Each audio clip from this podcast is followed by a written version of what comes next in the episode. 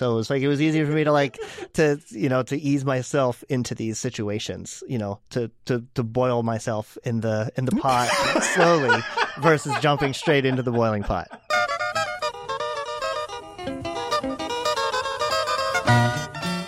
Hello and welcome to Did I Do That? It's a podcast about making graphic design and making mistakes because it's all part of the process. I'm Sean Schumacher, and joining me today, a very special guest. He's a Pittsburgh born, Oregon based illustrator and designer who's concepted and created across a wide variety of medias. Media? Medias? Media. I should, I could, I think I should keep stumbling over it because that's really going to make it easier to edit. Uh, a wide variety of media over the last 15 ish years, ranging from immersive physical experiences to influencer seating kits to branding, animation, print, web, and more. He's led creative projects for the likes of Nike, Coke, General Mills, the Portland Trailblazers, Planned Parenthood, and EA, among others. And these days, you can catch him spinning records every Saturday night on X Ray FM on his show, A Century of Slang. It's Brandon Hrycyk. Hello. Hi. Hi there, Sean. uh, it's a beautiful introduction. Well, thank you so much. Um, so, how anything weird happening to you today? How's your day going? Today has been not too bad. Uh-huh. You know, it's great. Anything weird? You know, the the rain happened today. that's that that's the weirdest thing. Uh, That's the weirdest thing. believe it or not. It is. It is uh, kind of as we're recording this, the dead of summer, uh, Mm-hmm. the the period where it is normally just you know ninety five degrees plus, um, as it was yesterday, as- probably. Exactly. it was quite hot yesterday, and we are back to you know kind of the Portland sneeze of winter. Um, but yeah, that's the weirdest thing that's happened to you today. Nothing. Nothing else weird that's occurred. Well, I mean, the- I mean, outside of outside of the the bean sweatsuit. do you okay so uh for the listener um do you, do you want to describe my look Oh, real I, would- quick I would love to Uh, describe please your look. please So it's a it's a gorgeous all over print top and bottom sweatsuit covered with beans, Bush's baked beans. in, in fact, it is Bush's baked beans. The, the uh, down the leg of this all over print, which has gigantic beans on it. These really beans are beans, not not to scale. no, these are not to scale. You would need quite a quite a can to hold all of these beans. Yeah, Uh, perhaps a can per bean.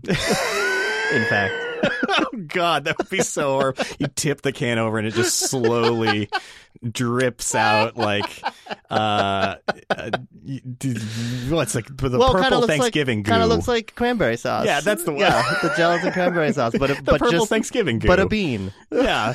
Um, it it says that beautiful bean company down the back, and uh, on the Oh, right. on the back. It's got to do that. Bu- that Bush's best. Yeah, I've got to actually represent for Bush, uh, Bush's baked beans. Oh. Oh, Uh, good thing to know if you do buy the Bush's baked beans merch. Uh, don't put anything in the pockets because it'll just slide right out.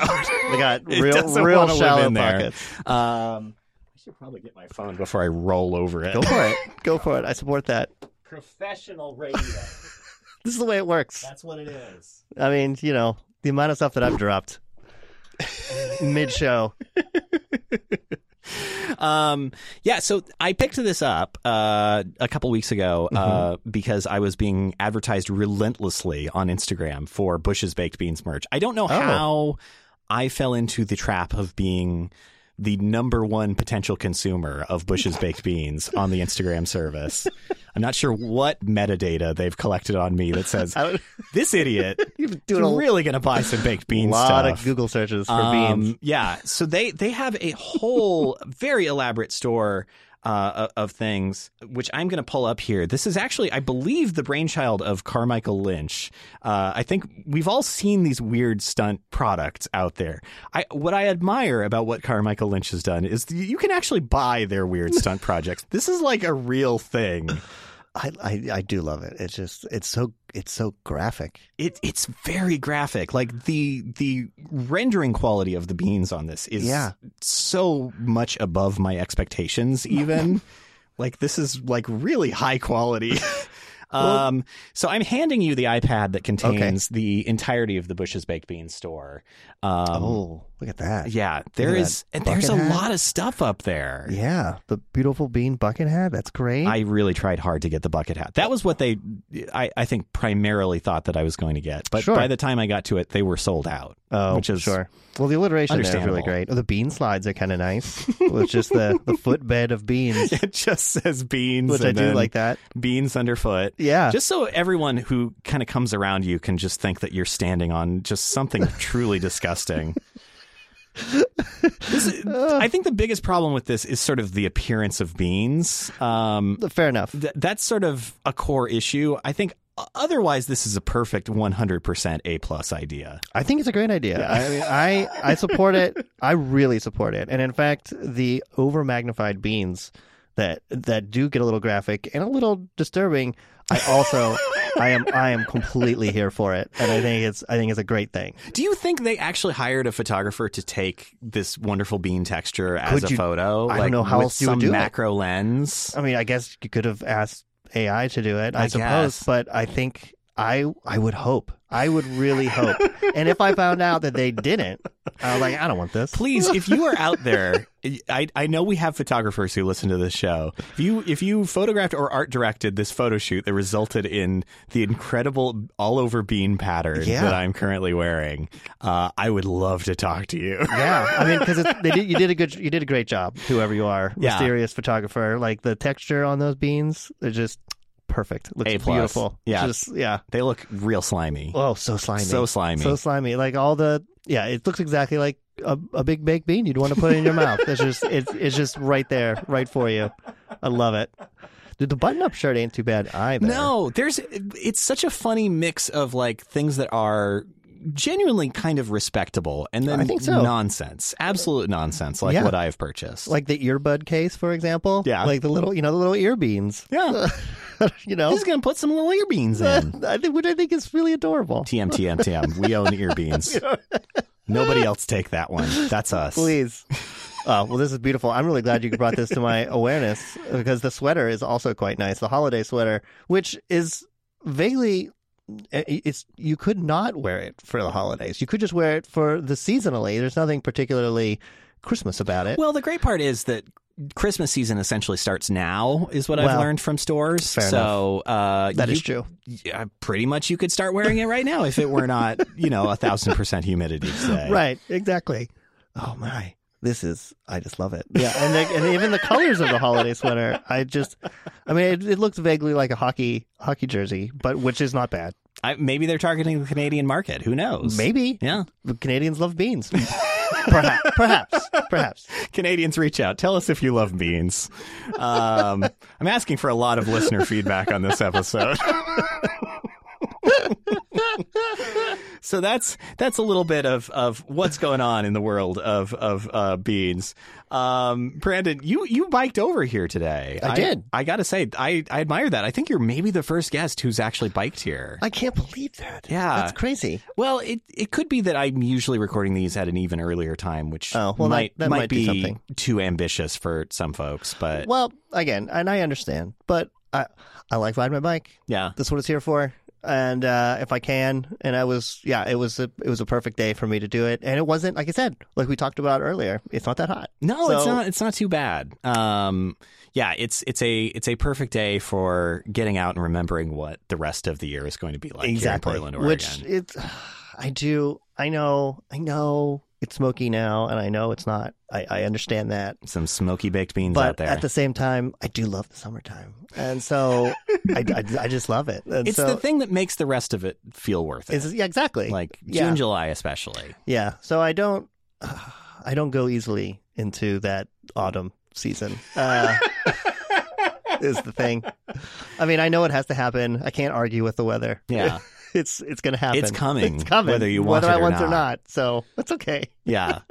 But you're not originally from Portland, right? You are from That- Pittsburgh. that's I correct. I am not from Portland, but I've been here for quite a while. Uh, but I am originally from Pittsburgh. I was born and raised out, outside of Pittsburgh, but Pittsburgh basically. Um, so I spent a lot of my youth there, and I went to college basically there. Would you like? First of all, did you use some of the incredible Pittsburgh slang, like jawns? Well, jawn. Okay, Or- I'm going to stop you right there. Oh, that's not a because That's Pittsburgh. not a Pittsburgh thing. Oh, I've, That- I've already stepped right in it. So it's it's okay. It's all right. It- but because it's it's easy to mix up, but it, it's on that's from the other side of the state. That's Oh. uh that's a that's a Eastern Pennsylvania, primarily Philadelphia thing. I didn't realize that. And, okay. uh, so and Pittsburgh and Philadelphia are are very different. Yeah. on opposite sides of a very large state. Is it the Yins thing? Is The that Yins thing Yins. is very that is very. Pittsburgh. We have Yins. We have all sorts of Yeah. Pittsburgh has all sorts of its own things.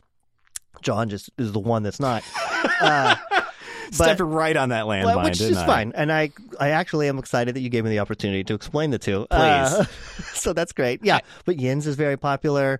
Uh, just I wish I had thought about that. But uh, there's like Slippy instead of Slippery is a popular one. Slippy. Yeah, you know, it's outside. It's kind of icy. It's kind of slippy today.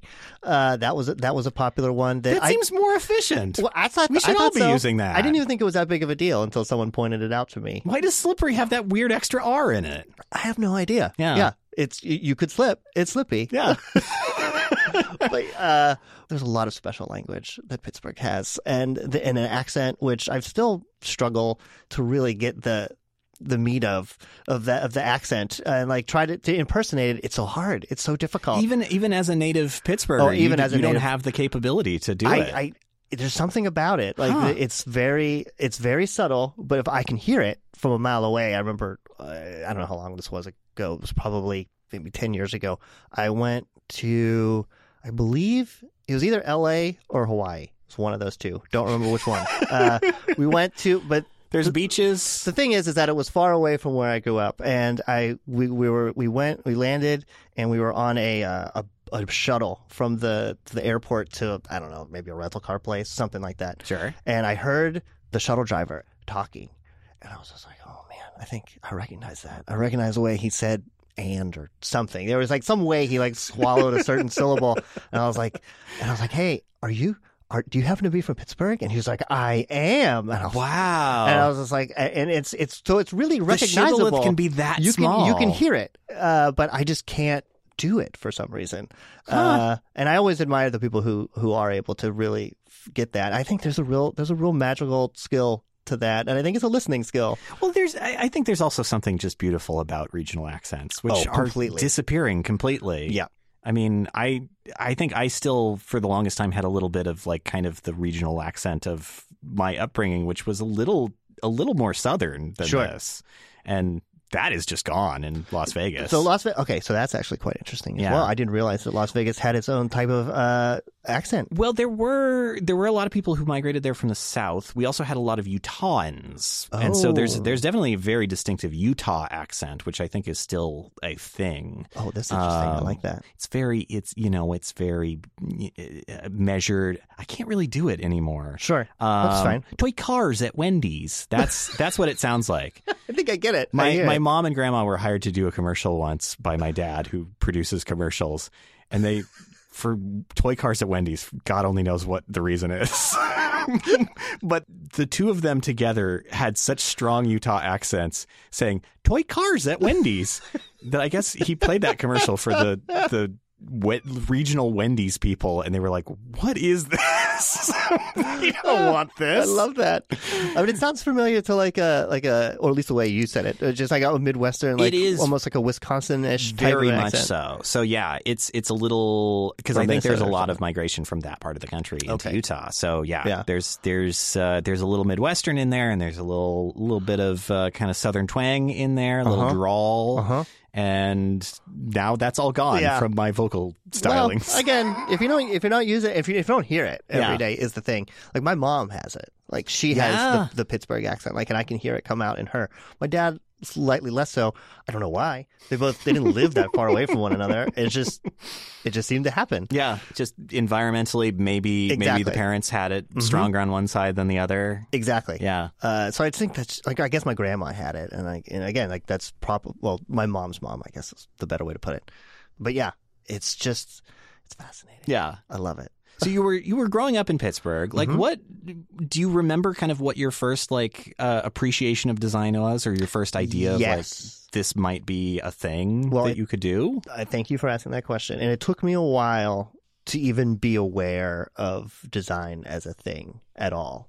Uh, That's pretty common. yeah, I would say that's good to hear because Yeah. like I didn't know, and uh, but I think the things that really sucked me in from the beginning were like a a few things. Like I, I collected a lot of comic books as a child, Oh yeah, and comics was you know there's you know there's, there's beautiful covers. There's a lot of again just illustration inside the way pages are arranged. Like that's that was a big deal. But you know, uh, like Calvin Hobbes and Garfield and all those types of things. And again, Oh, yeah. I didn't ever even think of that even as graphic design. Like didn't even consider it. No, no, and I, I, I was influenced by a lot of the same stuff, and it made me think like, oh, cartoonist is a job, but Mhm. the idea that there would be like this other kind of, you know, circle around that that is Exactly. maybe a little bit more um, uh, lucrative.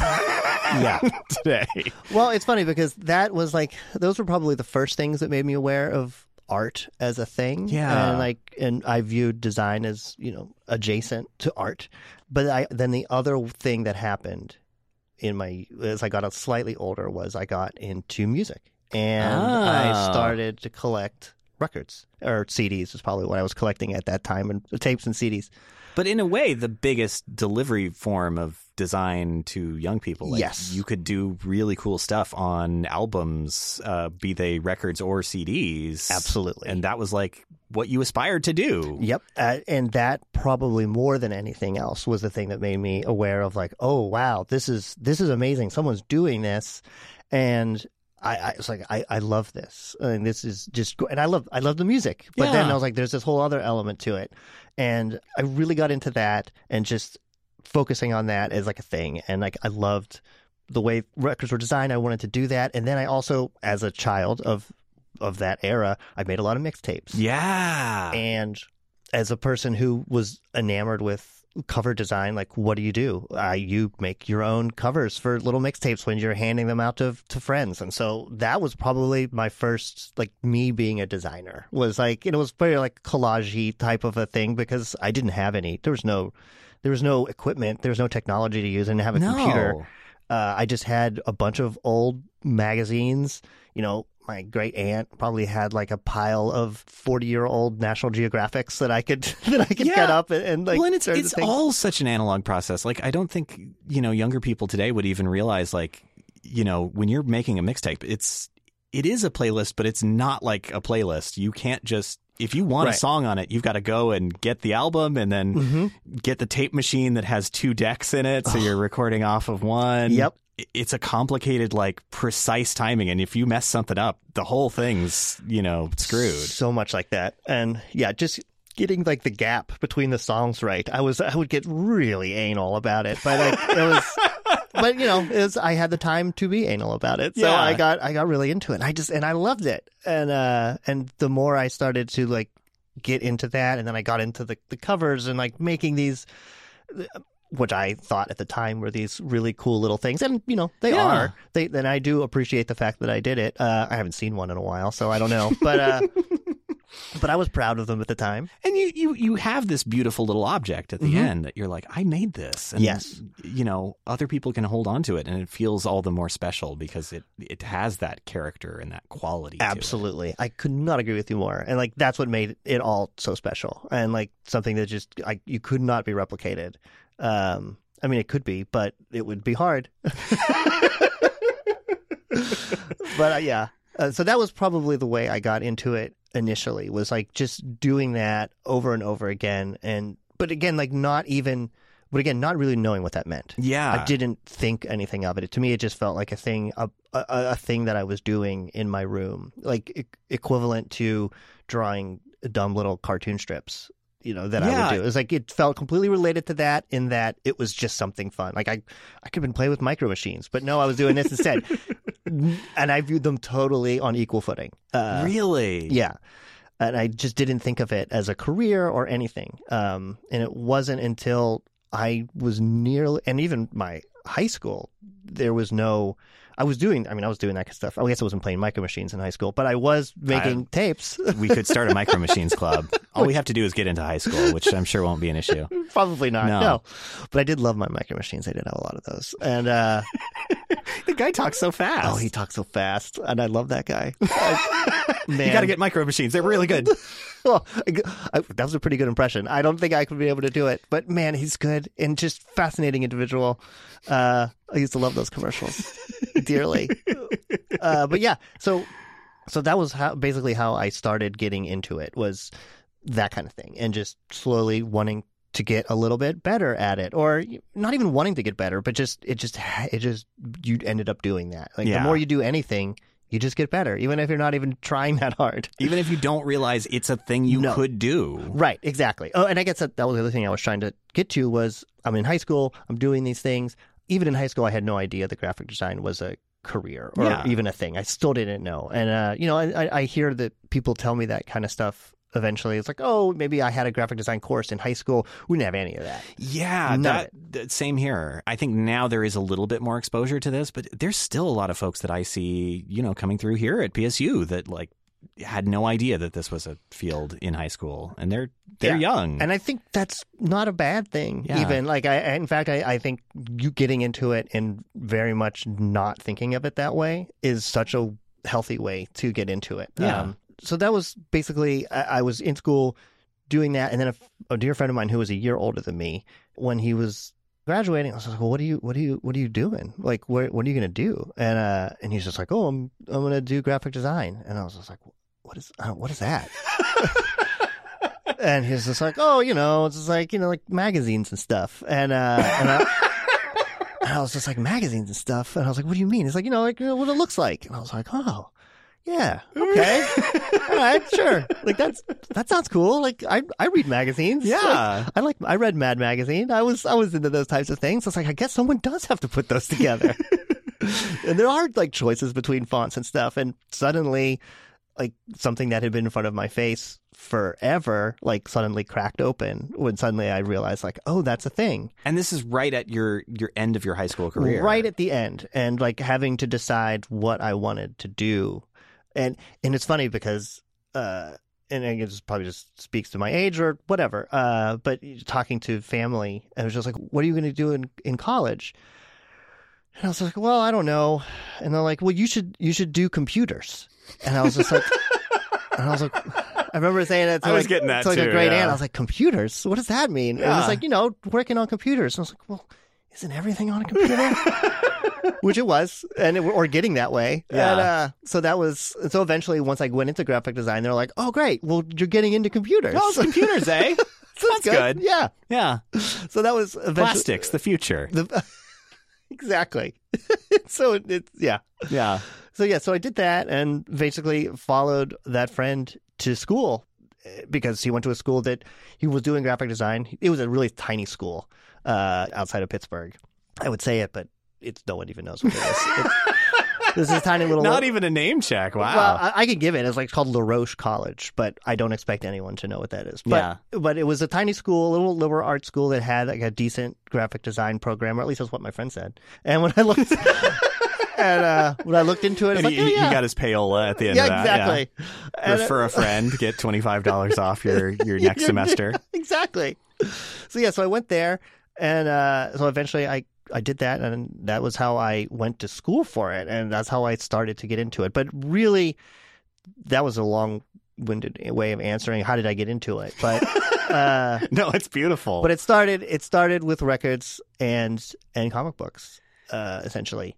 so you're at college. Uh, like, what is your first exposure to like this is actual work? Then, like, Well, that came pretty quickly, like because I mean it's school. yeah, So it, it all becomes very it, it becomes in that context it becomes very rigorous and like you're you're you're like here's here's tasks that you're you're that you're given it's like okay this is what you're going to do and so it starts to put it all in some type of framework. Uh, the first classes were and again I don't know what I haven't been in, in college for design in a long time but I don't know so I don't know exactly what it's like now but there was like basic design classes yeah, which in my particular school was basically playing around with black and white shapes. which is still the case in a lot of schools. Is it? Yeah. Okay. Well, that's good to hear uh, because I think it was really helpful because like I otherwise I would have just started doing logos or uh, or trying to put together a a page of in a magazine, which I don't necessarily know if that would have been putting like the cart before the horse in many ways. So it's just like I don't know if this is going to help me.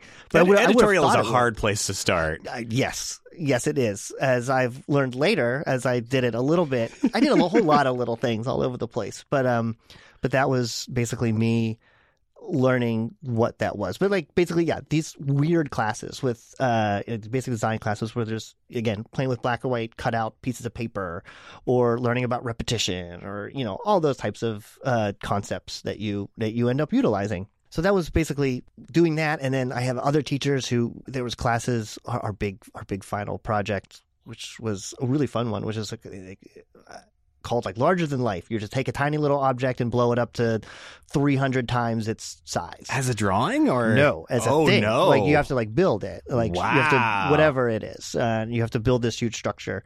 Uh, not structure, but you have to build a thing. And um, so you have to pick something small, or if you want to pick something big, it could get really big. Uh, but um, that's how we got King Kong. Exactly. Yeah. So I, I I picked like for mine I picked like a little can opener and like this old vintage can opener and like I worked with my grandfather and built this big can opener out of like wood that we ended up like mounting to the top of one of the buildings on the campus to make it look like it was like cranking off the roof. Of oh the, my god! Which was really which was really cute and really fun. That's amazing. Yeah, I really did. Got, I got a lot out of that. And it was really cute, and the class was great, and the teacher, some of the instructors I had at that school were just wonderful people and just just beautiful people. And I just so happy.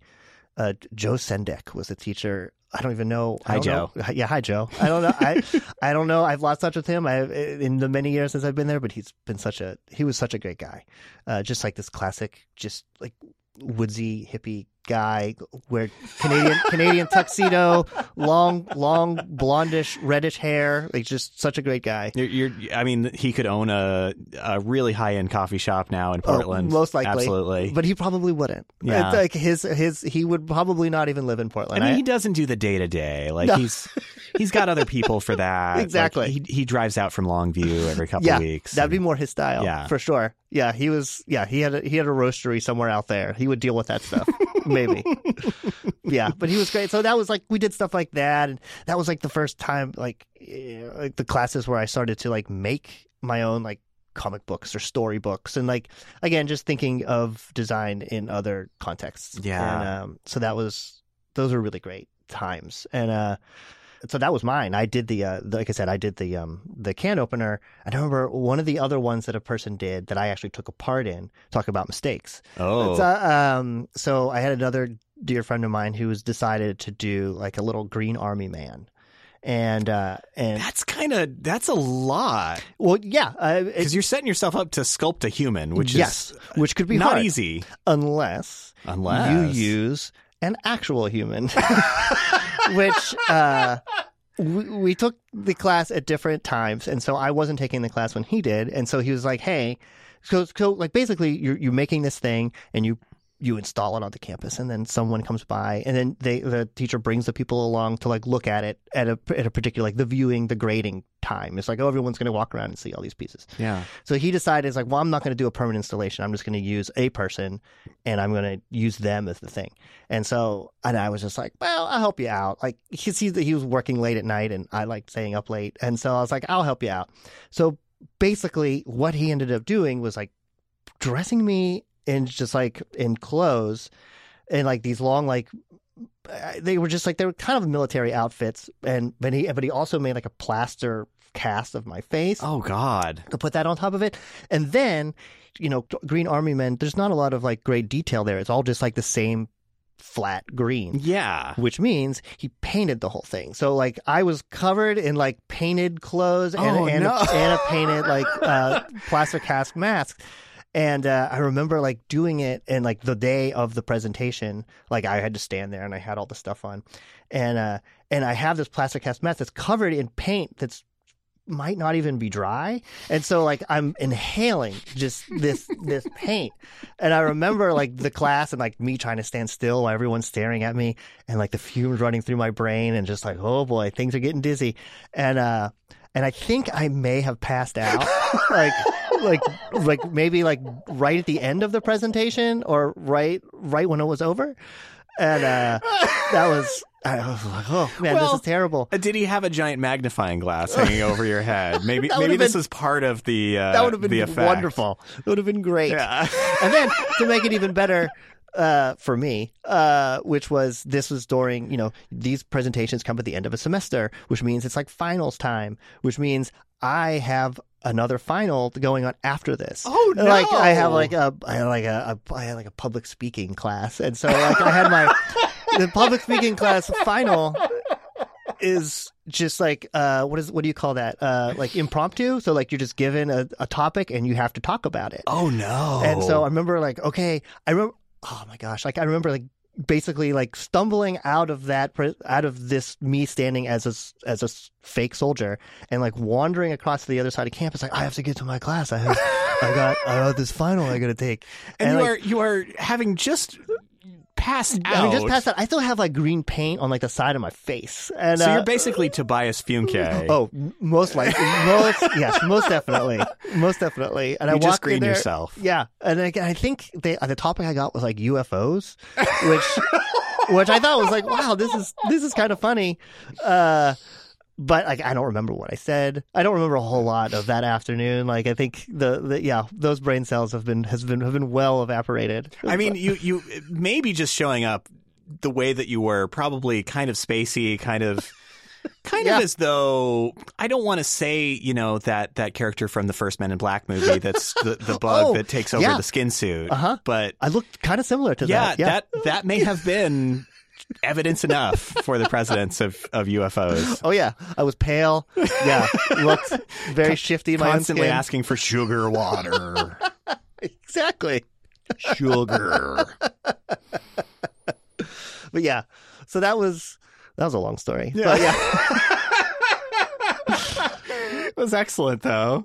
Um, so you're you're getting through your design education. Like, what do you do when you graduate? Where do you go next? So uh, essentially, by that point, I got out of school. I still didn't really know what I wanted to do, and I I mean, I knew I wanted to get a job, but I didn't know what that meant.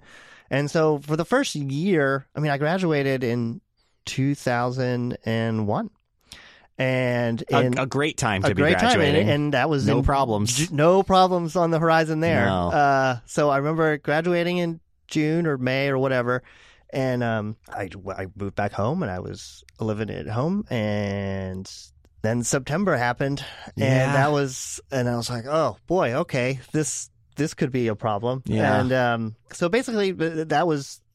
Uh, Things got postponed a little bit because there wasn't, uh, as a junior designer, I was having a really hard time finding work during that time. yeah, well, I think people forget that like everything kind of stopped for Mhm. like three or four months, pretty much. Most likely, Yeah. It definitely, it definitely felt that way. Uh, and so I was just continually looking for work. Yeah. And um, and so I was struggling with that for a while, but eventually I finally found my first job at like this tiny little communications agency out in Philadelphia, and um, I was like, okay, like this is farther than I was intending on going, but I'm gonna do it, and this Yeah. is gonna be great. And so I moved out there, and uh, basically just on my own.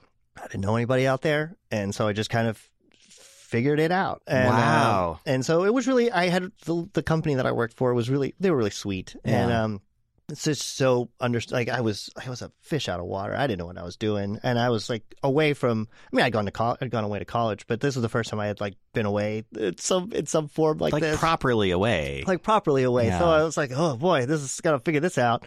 But I did, and it was great, and I learned so much at that first job. Like I was doing like also, I then I was doing logos, I was doing magazines for like the the Multiple Sclerosis Association of America, and uh, wow. yeah, doing like those types of things. So like these weird, I don't know if they were uh, monthly or bi-monthly, like hundred page magazines. That I was like, I gotta, you gotta do these, and um, it was just me laying out magazines. So learning magazine layout incredible. and like how that all that stuff works.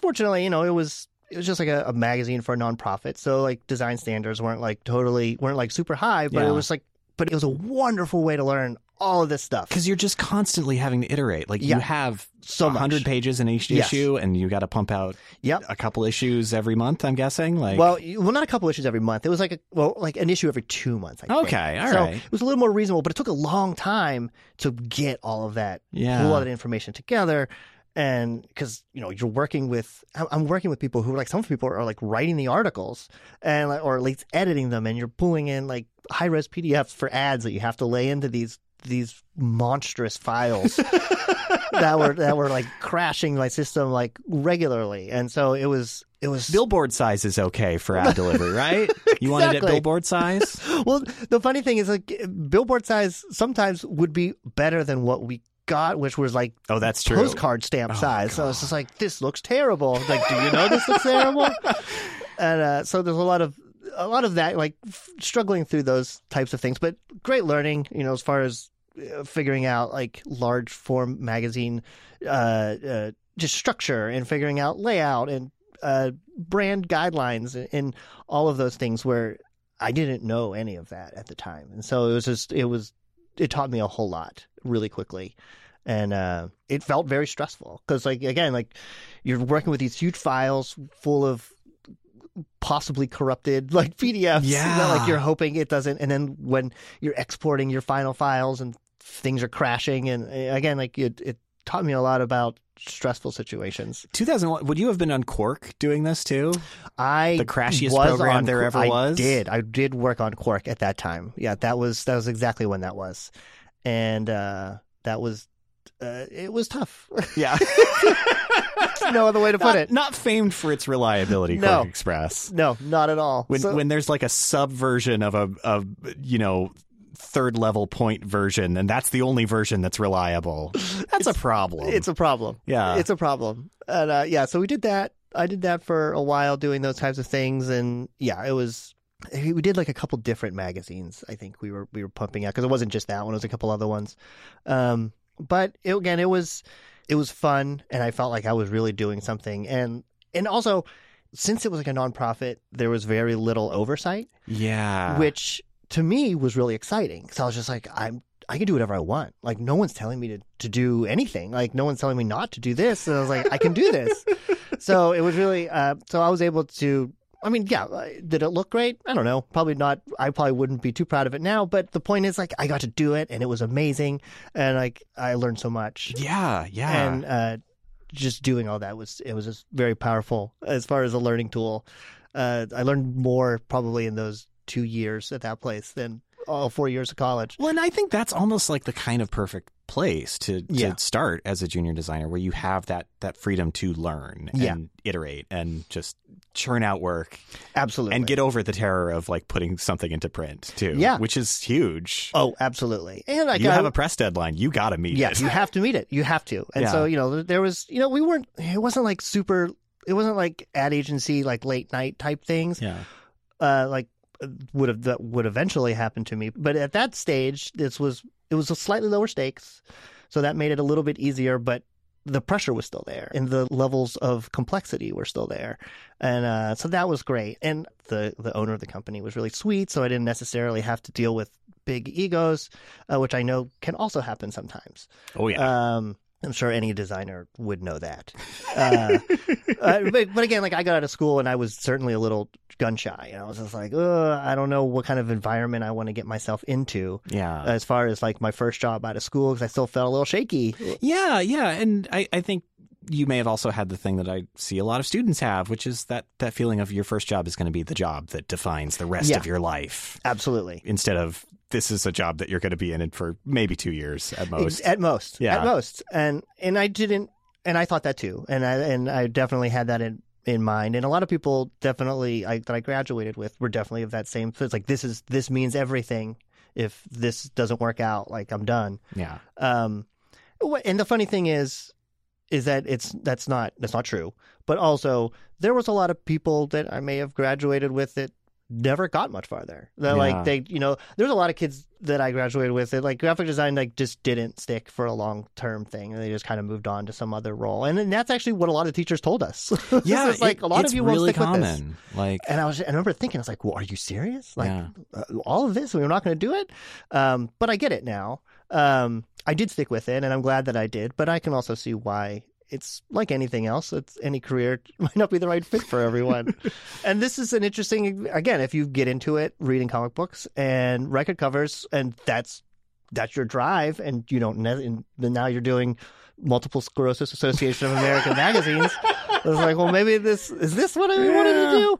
But at the same time, like I I I could see that there was a long road ahead of me, and that I just needed to be willing to be on it, Yeah. and that was the important part.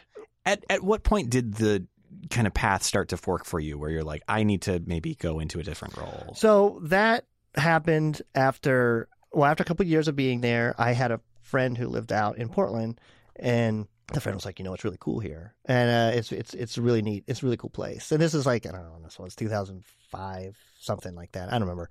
Um, and I was like, oh, okay. And I, I loved Philadelphia, and I still do. And I didn't necessarily even want to leave, Yeah. but uh, I also realized I was like, well, I should probably, if I'm going to make a move like that, I should probably do it now before I don't know, I start piling on responsibilities and a shift like that becomes harder. Yeah, and I, I mean, I think 2005 too. This would have been like an era where it's really cheap to live in Oh, for sure. maybe even cheaper than Philadelphia. It was at the time. Yeah. and like you know, a lot of opportunity, a lot of desire for creative like folks out here. Yeah. that like there wasn't the need being met yet for Mhm. people. And like Portland was really cool and it was on the West Coast. Again, I was still heavily I I mean, I always have been, but I was then too. I was heavily into music and it was like there was also this place had there was so much music going Oh, on here and bands that would come through here. And it felt like it was more than even Philadelphia, which seems silly because Philadelphia is a huge hub of everything. But um but I wanted to get the opportunity to, to move and so I did. And so I just kind of I moved out here without anything and so tried to f- just move out here and figure it out. Oh, you just brought nothing with you. It was just I quit my job and Wow. just moved. And so there was, you know, I had a bunch of weird jobs when I first moved here too. Like it was I moved out here and it was like like four steps backwards Yeah, at first. At first. And but a lot of that was just because like you said, I knew no one. I knew not, I had I knew nothing. And so I had to kind of build everything up from scratch again. Um, so yeah, when I first moved here, like my first jobs were I was working as like a, a temp, as like a file boy uh, in a in- for a paper company. Um, like I was literally working in like a, a mobile home in a warehouse because that was where the, that was Oh. where the offices were. Oh, okay. I've seen that. Yeah. it's a big warehouse and you can't heat the whole thing, and people are going to work in there, so they have to create this little smaller space. And uh, so I was working in this portable home in a warehouse, like just do, doing file boy stuff for like a little bit, not that long, probably you know seven or eight months until I was really started to panic. Like I need to, I need to actually exercise my design stuff. I'm going to forget it. So. Uh, so then eventually after that I found I found my first design job which was like a production designer job at like a food company oh, really? out in like near Gresham. Like doing like labels or? Well, like kind of like labels, like sale, sales sheets. Oh, Uh, there's like this company that makes soup. and uh, so there's a company that makes soup, and they made soup for you know like if you go to Safeway and you go to buy like their their private label soup. Uh, Oh, this is the company that would make that soup. interesting. And so basically, I was yeah, again just really just simple stuff. It wasn't even the labels; it was like sales sheets and stuff like that. behind And the scenes, very behind the scenes stuff. very B two B. Yeah, Yeah. absolutely. So, and again, it was fine, but at least, at the very least, I told myself, at least I'm actually working the programs. I'm not forgetting this stuff. Yeah. And then after that, after like a year of that, I moved on to Planned Parenthood, which is when I got hired on there. Which I was a, I was really happy about that one. That was a, it was a big step up. I was like, uh, I was working in design again, like real design. I was like, I'm being hired to be a designer, not just a production designer, and uh, and so And a place with a mission too, which you kind of with a mission. didn't get to have in the other jobs. No, I certainly did not. And so this felt like a really a fun opportunity uh, to to to have that, Yeah. right? And you know, and the mission part was was a really nice thing. Yeah, And a lot of people who work there definitely felt that way and really and believed that way, and That's- they were they were really into it.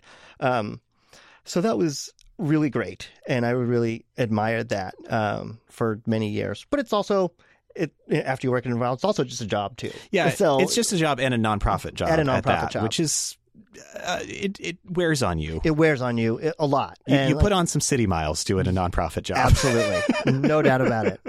So yeah, there's a lot of yeah, not good pay. Um, the benefits are great, but uh, but but again, like it was still fun, and I got to do interesting things, and uh, you know, a lot of it was you know they they have lots of fundraiser events, so it's like you're working on letterheads and posters. Oh and, yeah. and but you're also working on like wayfinding signage for the different clinics around and and and stuff like that. so again, once again, really learning uh, brand guidelines. You know, like, Yeah, Again, these are the things that are are really starting to stick, and I'm starting to learn. And like you, you have to design annual reports every year, and I was really getting interested in like annual report design because like I really enjoyed that process. Again, it was it spoke to my the magazine days, but a Well, but this also would have been the heyday of annual reports. It was. like It 08, was. 09, like infographics Yep. like explode. And, Yes. You know, everyone wants to have a really cool annual report again. It's true. And so learning how to do that without um, necessarily, because you're working in a nonprofit, so there's not a lot of money. yeah. And so, like, you're trying to accomplish stuff with very small budgets. Were you the only designer there? I was That- the only designer. Wow. Yeah. That's crazy. Because that, that, even then, they would have been really big. Well, so I should clarify a little bit. So, uh, this was not like Planned Parenthood National. Yeah, That was its own the- thing based in the New York. This was Planned Parenthood Columbia Willamette. It was our regional thing, which serviced uh, uh, Oregon and Southwest Washington. I don't know how many clinics th- there are in that area, or there were at the time, but there was probably I don't know seventeen or something like that. That's pretty big. It was a lot, and so there was a lot. Again, yeah, wayfinding signage. you- You're doing events uh, and all that kind of stuff, but I which I enjoyed. And Yeah. once again, as the only designer and the only person above me was like a marketing coordinator. So there was no creative director or art director. I was that person, and I did. they're often deferring to you for like those types of decisions They- because they don't Yeah. know. And so I was going to them at first. I was like, "Oh, what do you think of this?" And they're like, "Oh, I think it's okay." And so after a while, I was like, "Oh, wait, I'm that guy. I'm the person now." And I was like, "Okay, all right, great. Like, I guess that's what this feels like." And um, so basically, just like coming to terms with things like really easily and slowly of at, at my own pace. And Yeah. so that was really that was really nice. And I it, it- to me it worked. It worked for me. Um, uh, so I could be an anxious guy. So it was like it was easier for me to like to you know to ease myself into these situations. You know to to to boil myself in the in the pot slowly versus jumping straight into the boiling pot. That's that's nonprofit life for you. Yeah. It'll it'll boil you real slow. Exactly. Uh, Yeah. So I did that for many years. I did that for almost five years, and uh, that's a long. it was a long time, and it was a long time, and I realized that there because. There's a lot of people who had come and gone in that period of time. But eventually I started to realize that I was like, well, I think I want slightly more of a challenge and I'd like to get paid better. Yeah. And uh, that was that was the other part. So then I started to like uh, to dip my toes into like, well, what are these agencies like? This is the thing that I had been desperately avoiding and uh, trying to push away from me for for geez, many years at that point. But then I was like, all right, I'll see what I can do. And uh and so then I found a job at this other there's this other agency in town uh that was like a retail design agency. And I was like, okay, I'll give that a shot. Yeah. And uh, like they interviewed me, and I, I got in, and uh, at the, at the time there it was this is and this is where things start to get really uh, all over the place. Um, uh, like if, if they weren't, uh, you know, because before it's you know whatever it's it was a it was a process to get there. But then at this job, like I got hired on, it was like a, a, a strategy agency within the retail agency, which was like so they were kind of divorced. They were they were the mobile home inside the warehouse. Uh, so so basically they, they had their own they were like very strategy based and so we i was like hired for that and working there and that was where like all my fears about what an agency would be like like i was like oh these are all real. These are all real fears and this Oh, is this is a real this is a real thing and egos are real things Yeah. and creative directors can be not fun. And uh you know uh, so i learned a lot in that first year. It was like suddenly you know it was 60 to 70 hour weeks just Ooh.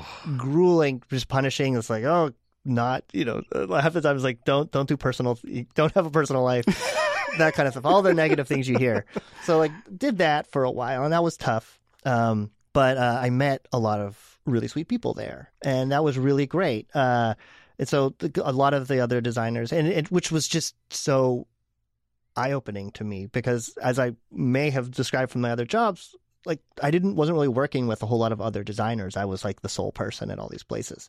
Uh, but then suddenly I had all these other people around me, and it was so enlightening and uh, so wonderful to hear what everyone else was doing or inspired by or just other creatives who were just ridiculously creative. Yeah. And, uh, and that was so powerful.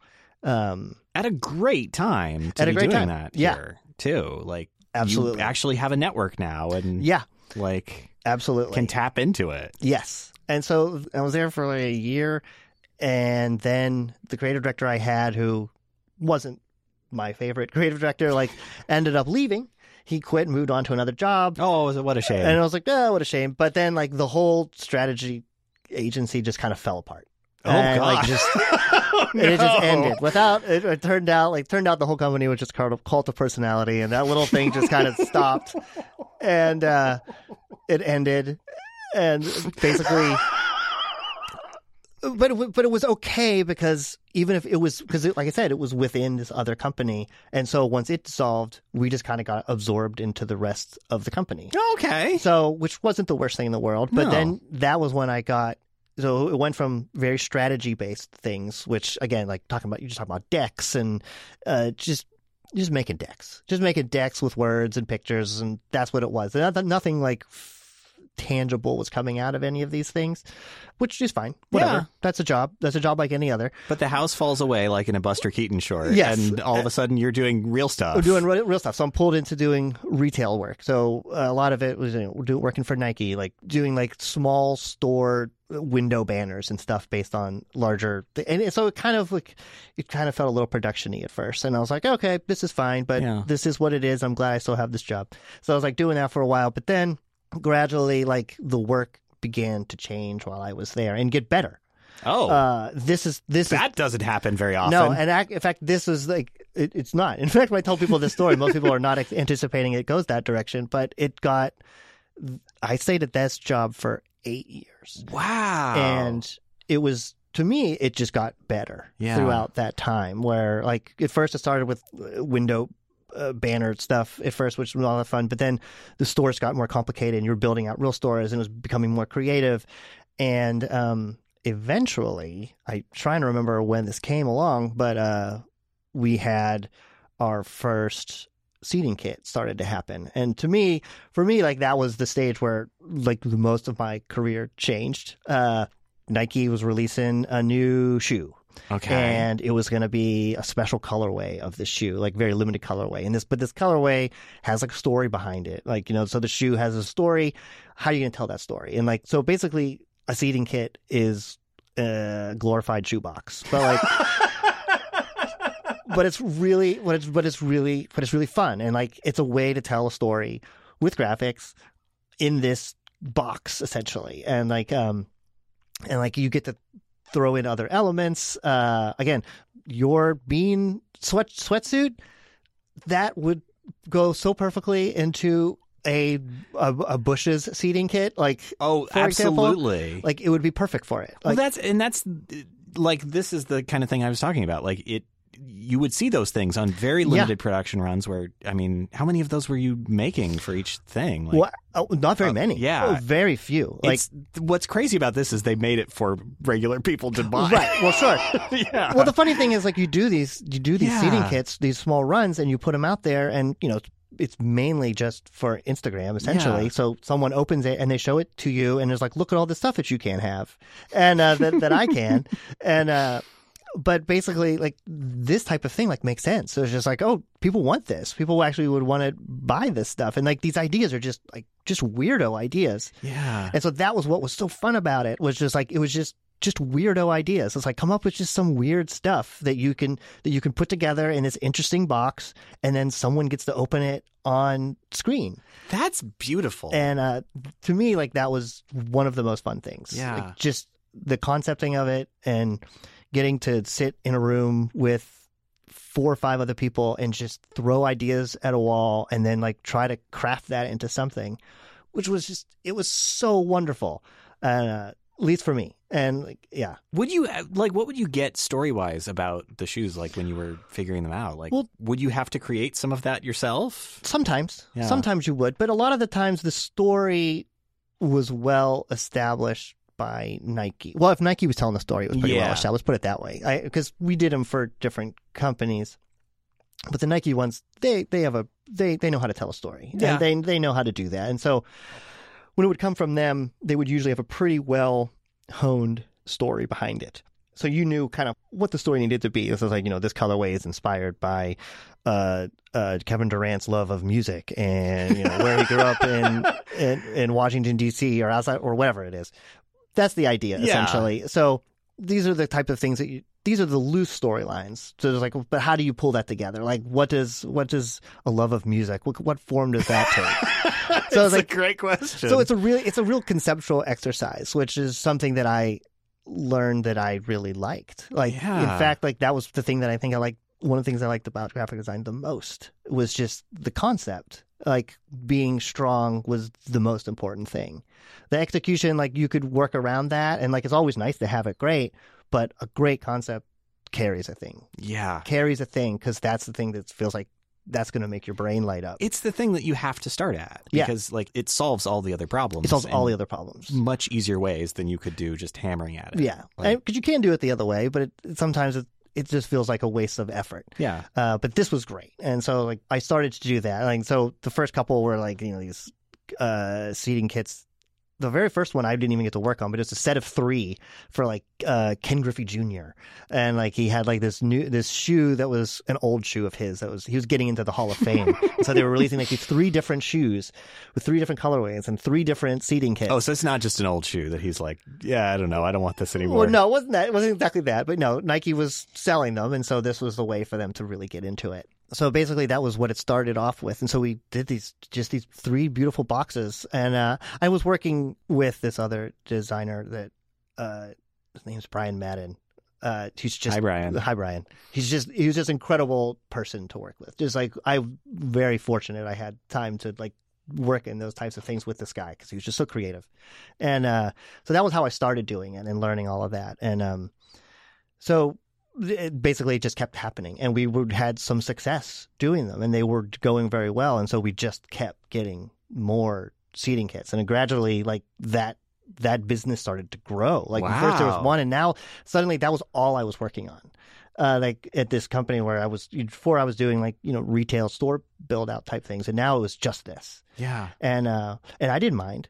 And I was just like, I think some people might not have wanted to do it over and over again, but to me, it was just like, this is the coolest thing. I, I could just keep doing this, and so and so that was just what I did. And it was just over and over again, uh, just concepting interesting boxes for different companies, or no, a couple different companies, but mainly Nike. Nike Yeah. was that, that was the main thing because they definitely They do a lot of They do those kinds of things. they do, yeah.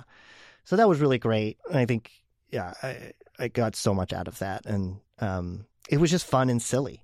Most of the times, it was just silly, like you know, so like there was a the one of the ones they did was uh, was for a um.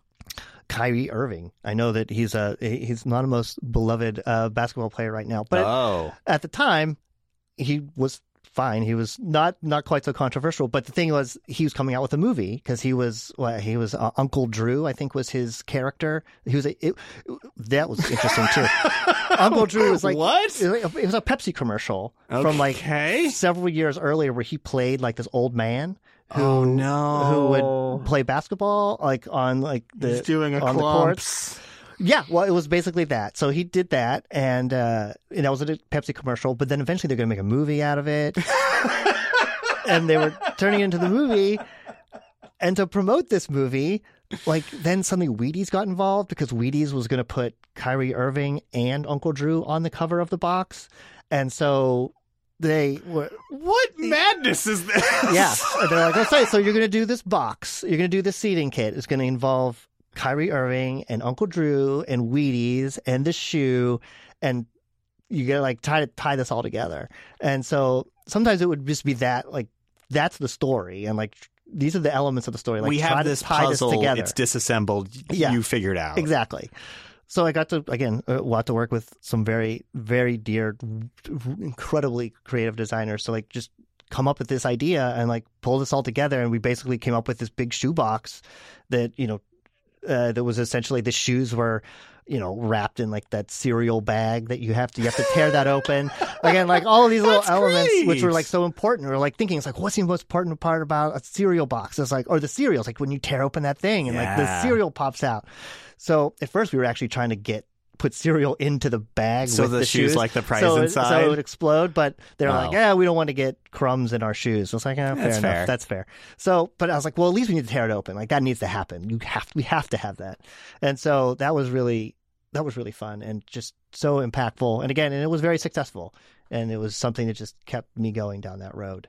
Um, What ultimately made you want to step away from that? well, um, so what made me want to? oh, well, so this well, this is another one where I can just give you a date and it will probably make sense. okay. Uh, so basically, I did that and it was going very well for a very long period of time. And then uh, 2020 came along. Oh.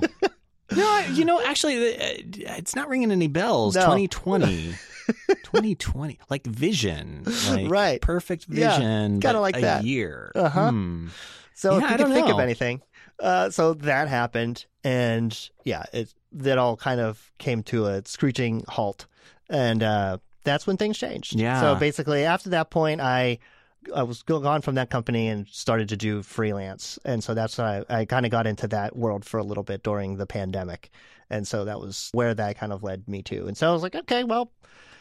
Gonna start learning to do other things now. So, and which was fine. Uh, I was perfectly capable. And in fact, at that period of time, uh, I had grown up doing a lot of drawing and sketching and illustrating. And I loved it, but I also, when I learned about graphic design, I put it aside and I thought, I was like, well, this isn't going to help me. And uh, Yeah. I didn't, and I didn't do it. And Which happens to a lot of with, folks. with a lot of folks. Like, I've never come back to it, and even though that was where I started. Sure, like I think a lot, I think that happens with a lot of people because there's it doesn't feel like there's a whole lot of there there that you can do anything with. But when I was at this company making these seeding kits, I was also working, like I said, with a lot of really creative and really talented illustrators. And there wasn't a lot of illustration work to be done necessarily for the stuff, but there was like concept illustration. And so, Ah. and then I was like, well, like maybe I can try to I was also a little nervous about bringing illustration into a professional environment where I had only done it like on my own, like at home for fun. Yeah. Like there was no deadlines, so I didn't have to worry about that. So I was kind of timid about like pulling that into the environment to like to do that. Well, and it's like unsupervised too. Mhm. And to bring it into like a critique environment is like, oh no, oh, Very different, yeah. And I was like, exactly, I know, I know how this other stuff's going to play, but I, uh, this is just a blank slate. exactly. Like I didn't know like what what would it take? Like what kind of feedback am I going to get? Am I going to have to do this? Am I going to have to resketch everything? And it's like how fast can I do this? Like those Yeah. types of questions were coming into it. So I started to to get involved in that and I would play around with the sketching, but what it really enabled me to do it faster was the iPad. Oh, and, yeah. and Procreate. Like so, the the dawn of that was what really brought that element of my career back. Where it's like, oh, I can do this faster, and I can move this into things so much faster. And I think that made me feel a little more confident about it. So I ended up doing a lot of that and really starting to push that aspect because I was doing like concept illustrations. That's how I came up. You know, all the boxes was just me drawing boxes and like putting stuff on there, and I got so much out of that. And I was like, I just love this. Yeah. And, like I just want to keep doing this. And so um, I would was a graphic designer who I could illustrate, and so I would just keep doing those things. And so a lot of at that company, like there was a lot of different projects where like, you know, just do this, do this T-shirt. We're doing this outing, make a T-shirt for it. And and I was just like, yeah, yeah, yeah, yeah, bring it on. I'll let me do those things. And so a lot of that stuff, and I just wanted to keep doing it. And um, and I ended up learning that it was a skill that was great to have, and that people kind of wanted it. Uh, which also brings me even to X-ray because I've been wanting to get involved in X-ray to get a show for a long time, but I couldn't like get in. Yeah, so we should probably explain what X- so X-ray is Oh, like yeah. a local Sorry. FM radio station Yes. that you know people can essentially pitch shows to and become DJs. That's right. but it's also broadcast online, so you can listen to it from anywhere. You can listen to it anywhere. It's our local community radio station. Yeah. I mean, we have a couple now. We actually have We do. several. Um, the first one that everyone usually knows is KBOO. Um, that's been around, the for, OGs. They've been yeah. around uh, like for years. forty years, maybe something Maybe like that. Something like that. And I remember at first when I moved here, I wanted to get involved because, like, whenever I was in college and after college, I was I played around being in college radio and stuff like that because I really enjoyed that. Again, because I love music and I love records and collecting records. So it was like that really spoke to me. So I wanted to get involved in it again. And I found KBOO was really hard to get into. Yeah. Uh, there's th- that's very difficult. And but X-ray, I thought, well, I'll try this because I saw when it finally started, like 2014, I think. I think you're right. Yeah. Um, so uh, so I basically wanted to start getting involved in that, but I but it was hard for me to get in at that stage. And I was like, I, I would apply for shows and I wasn't getting I wasn't getting anywhere. And I was like, okay, well, that's fine. I don't know anybody there, so maybe that doesn't help. So then eventually I was like, well, I'm going to take a different tact. And I was like, if this isn't going to work, I was like, maybe I'll try to volunteer and like I can do, maybe I can like offer my design skills and illustration skills. Maybe they could use that. And I was like, that's, I'm sure not everyone's reaching out to them and asking them to do that. So maybe I'll do that. Yeah. And um, they responded very quickly to that. And I'm like, oh, sure. And uh, that was like where this came from. It was like, I got to do this. Oh, that's Like, your. that was You're mine. wearing a, So- a very beautiful X-Ray FM shirt with a classic boombox on the front. and So- that's your illustration. That's mine. So like Wow. from like a couple years ago, they had like a spring fundraising drive, and so in every year they they do like a T-shirt for it, and they're like, "Oh, do you want to do that?" And I was like, "I most certainly want to do this. like this is exactly the type of thing that I want to do." And I was like, like, "I'll do it." And so again, like they were pretty open about what it could be. Like it needed to be, you know, it needed to be not music based. That was what that was the only thing because there's talk because there's talk radio in the I guess so, mornings. yeah. So they true. needed, so it needed to be, it needed to encapsulate both. I was like, all right, well, the boombox does both, so like we'll we'll do that. So essentially, I got to do that, and I got to do a couple other like I just illustrated like a thank you card and things like that. So I got to do those things, and I was really excited, and they were really happy. And so the next time I applied to get a radio show, got right through, hey. and I was like, all right, like this Well, is great. And that's the power of like, you know, it's one thing to just apply for things, but if you know folks on the inside and can say like, "Hey, I want to do this. Yeah. What are some tips and tricks?" or just just have them know your name. Yeah, can be really helpful. it's probably the most obvious thing, and the thing that I just refuse to learn. well, it's the most obvious thing, but it's the most terrifying thing. It is the most terrifying thing. because it's like you know it gets into that thing of like networking, which Mhm. just never feels great, no, but it's really important and. if you could figure out a way to, I mean, if it doesn't feel natural to you, which it didn't to me, which is why I was like, I needed to find a way to make it feel more natural. And Yeah. in that way, I was like, oh, I'm just going to offer this as a skill to them and see how that works. And it, and it worked. Yeah. And like that opened up the doors. And probably coming from nonprofits too, you know, you know the Yeah. value of I that- volunteer work. I absolutely did. And so like I knew that it would work well. And so I was like, okay, like this will be great. And it was really helpful and it was really lovely. Yeah. Yeah. Had- so, wh- how long has uh, Century of Slang been going now? So not that long. It's Oh. it's only been going on since December. Really? So, uh, so it's it's been going concern for what is it now? August, so nine months, uh, ish. So yeah, um, like I said, I've I've done radio shows throughout again college and then after college, I did it a couple times, but uh, and I I just love it, and Yeah. again, I just I just like I just like listen to music, and so this is just an extension of that. And I was just like, it's just a fun way to just to basically make playlists every week, Yeah, and to play it. like I, I was thinking about that in relation to you talking about like mixtapes being where you Mhm. started. Like in a way, this is kind of doing that on a larger scale. It is almost exactly that, and you're you're like packaging it up with beautiful artwork every episode. And You know, that's that was the other part about it that I realized would be really great was just like, oh, I could do this show and this is a vehicle for me to do more design and illustration. I remember there's there's a band, uh what was it? Uh, Galaxie 500. oh yeah, You may know. I And uh, know very well. and I I always remember from when I was really young, uh, uh, Naomi Yang, I believe her name is in, in the band, uh, is a graphic designer. Oh, And oh, that explains a lot. and she did all of the work for them. And I remember whenever she joined the band, she didn't even I don't think she really even knew much how to play instruments, but she they asked her to join and she was like, "Well, I think this would be a good way for me to do design work." this is this is like being in a band is like is like you have all this this great ways to to put your work out there and I'm like, I think this is the way it'll, it, I should do it. And I remember thinking about that a lot, and I was like, "That's such a really, that's a really interesting idea. Like, that's true." yeah, and uh and so that to me like that was what this was. It was just like a way to do more of that stuff.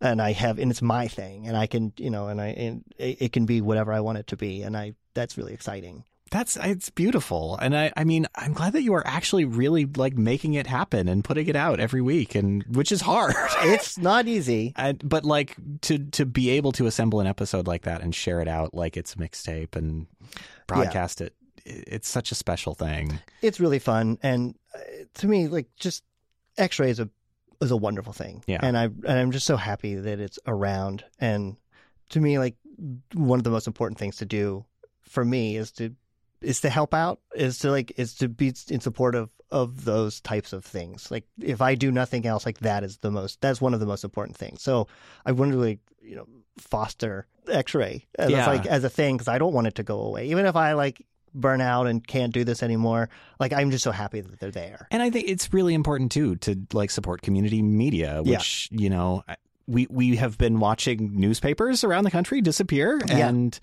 in a lot of ways, these kind of volunteer organizations like X-Ray and you know like like other things around KBOO, Yeah. like, they're providing a really valuable service, and you know especially in regions that are less served than ours. Mm-hmm.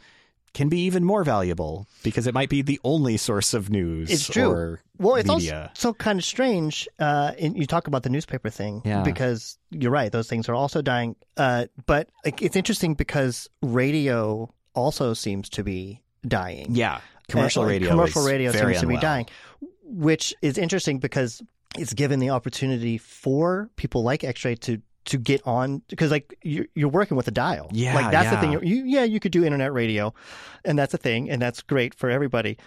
But a lot of the times, I feel like being able to just have it there on a dial that you could tune in, that like you don't necessarily need to have a phone or the internet to connect to. Yeah, it's this piece of equipment a that's just like just there. ancient and it works. Yeah, and it works. And so you're now able, like X-Ray and these other people are able to like sneak in there because these other companies are leaving and selling off their portion of the dial. And now, and since maybe the value isn't as high, people are scooping them up. Yeah. It's kind of like Lloyd Center right now. Well, that it, that was exactly the metaphor that was in my head. Is like, and and even thinking back to like Portland, circa 95, 96, Yeah. like.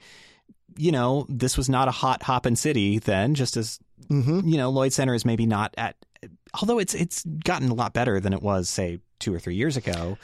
But like, there is so much opportunity in that Yeah. to like do cool stuff and make projects happen that couldn't happen otherwise. It is so fun to see. Yeah. Like, yeah, you're right. It, it can be a little weird and sketchy, but like it's but the weird and sketchy is what makes it so That's amazing. how it happened. Like that's what's so beautiful can't about it.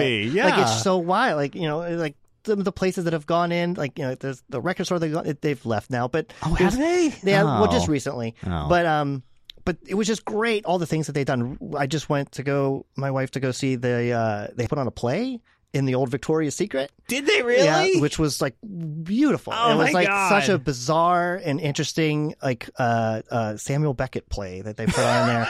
that it was just it was so it was just bizarre and beautiful and so much fun and in the old Victoria's Secret, oh which Oh my God. might have not known, but you probably could as a retail. all as the a retail fixtures are still the there in all those spaces, the, the basically. forms are all still there. So if you remember what a what a Victoria's Secret looked like, you'd know where you're at. but it was just so fascinating. It is funny how little it takes to telegraph those spaces. Oh, Like we, it's we did a pop up event in the Ulta, and it looked so Ulta, even though it had Right? no Ulta stuff left in it. it's amazing. Like Yeah. when I think about that in terms of again being a retail designer and like the the language of a store and Yeah. just just uh, what the architecture of the inside of the store looks like and how that conveys all of that is just without anything, without any branding, without any clothes, without any barely the color. The color's kind of there, but it's just like, but you know what it is. Yeah. Like you can you a lot can of feel it. discolored patches on the Right. floor where Right, things used to be sitting. Uh-huh. So, but it, that's so amazing, and I feel like that's that's so impressive and beautiful, and uh, I really do love what they've been doing, even if it is maybe not long for this world, because well, yeah. eventually, baseball. Eh, you know, in many ways, you're able to do it because you know what's coming next, Yeah. and that no one necessarily wants to buy into this place because it feels like its days are numbered. But in the meantime, the magic that is happening here, and like all of the energy and excitement, and the just the risk taking that you're able to do, is just it feels like the most special and very like Portland thing that, and and I'm very happy that it's that I that I'm here to see it a little bit. Yeah. like that. I feel very happy for that. And that you're kind of contributing to it by working Well, with X-ray in, in, way. in my own way, yeah. And so like that again, like that felt that felt great, Yeah. and so I really am happy about that. And so I hope I hope all the listeners tune into X-ray uh, Yeah. at some point or another, even if Speaking- not my show, anybody's show. Speaking of that, how do people do that? How do people find X-ray? So you can go, you know, if you're in Portland, you can turn to 107.1 FM or was it 91? Yeah, 91.1 FM. Uh, so those are the two that are in town. 107.1 is a stronger signal. And we've been expanding. You can even get it on, on the coast now. Yeah, out in Nehalem. Yeah, Nehalem. So that's really nice. Uh, so my show is on Saturdays from 5 to 6. A Century of Slang is its name. And that's great. But the thing is, like, there's so many unbelievably talented DJs who know so much about so much different music that there's it's hard to find a bad time to tune in. Uh, so yeah, if if that's of interest, you should definitely do that. And again, or you go to xray.fm on the internet and you could tune in from there as well. Yeah, anywhere in the world you can, you Anywhere can in the hear this show and Yeah. all the other shows. and back shows. Yeah. So you, like, Yeah, yeah, They're all archived. Like so, all thirty-four episodes that I've done thus far are up there somewhere. So you you don't ever feel like you've missed anything. You don't have to miss a oh, thing. oh, thank you. Please don't copyright match me. Please, YouTube. I literally I got a copyright strike for singing the worst parody rendition of "Candle in the Wind." Oh my God, really? ago. How much did you Just sing of it?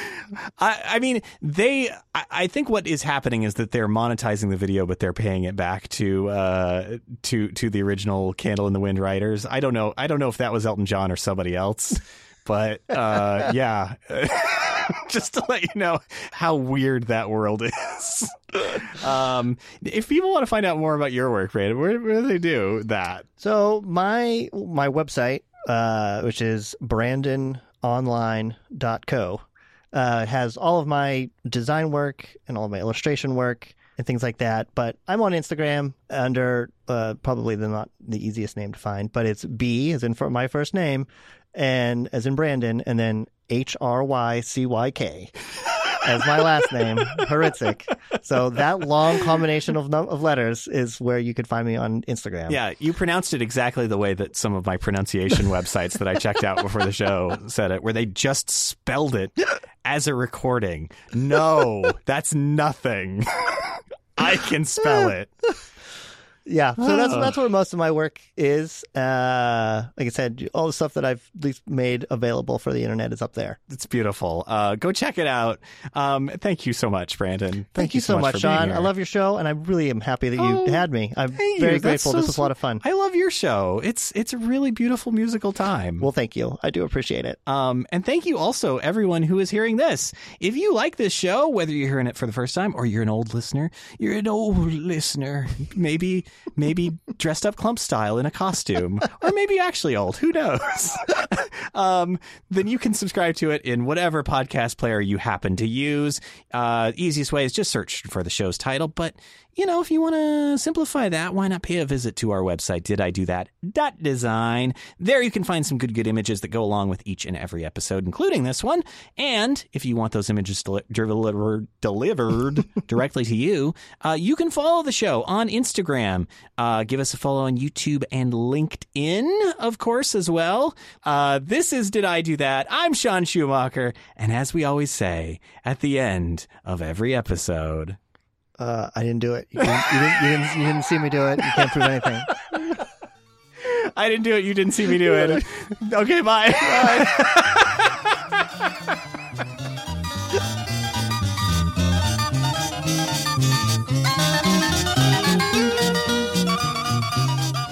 I've been tricking and and, and fooling uh, telemarketers for as long as I've been alive.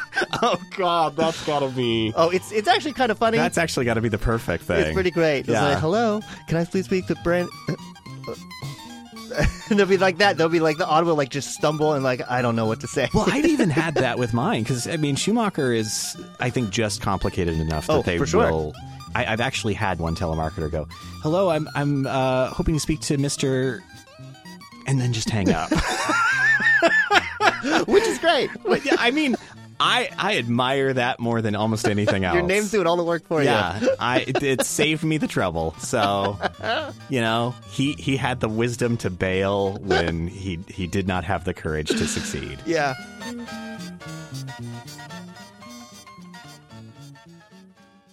Oh wow! Look at that! Oh yeah. Oh, look at those beans! Those beans though. Roll that beautiful bean Let's see. well, uh yeah, that's going to be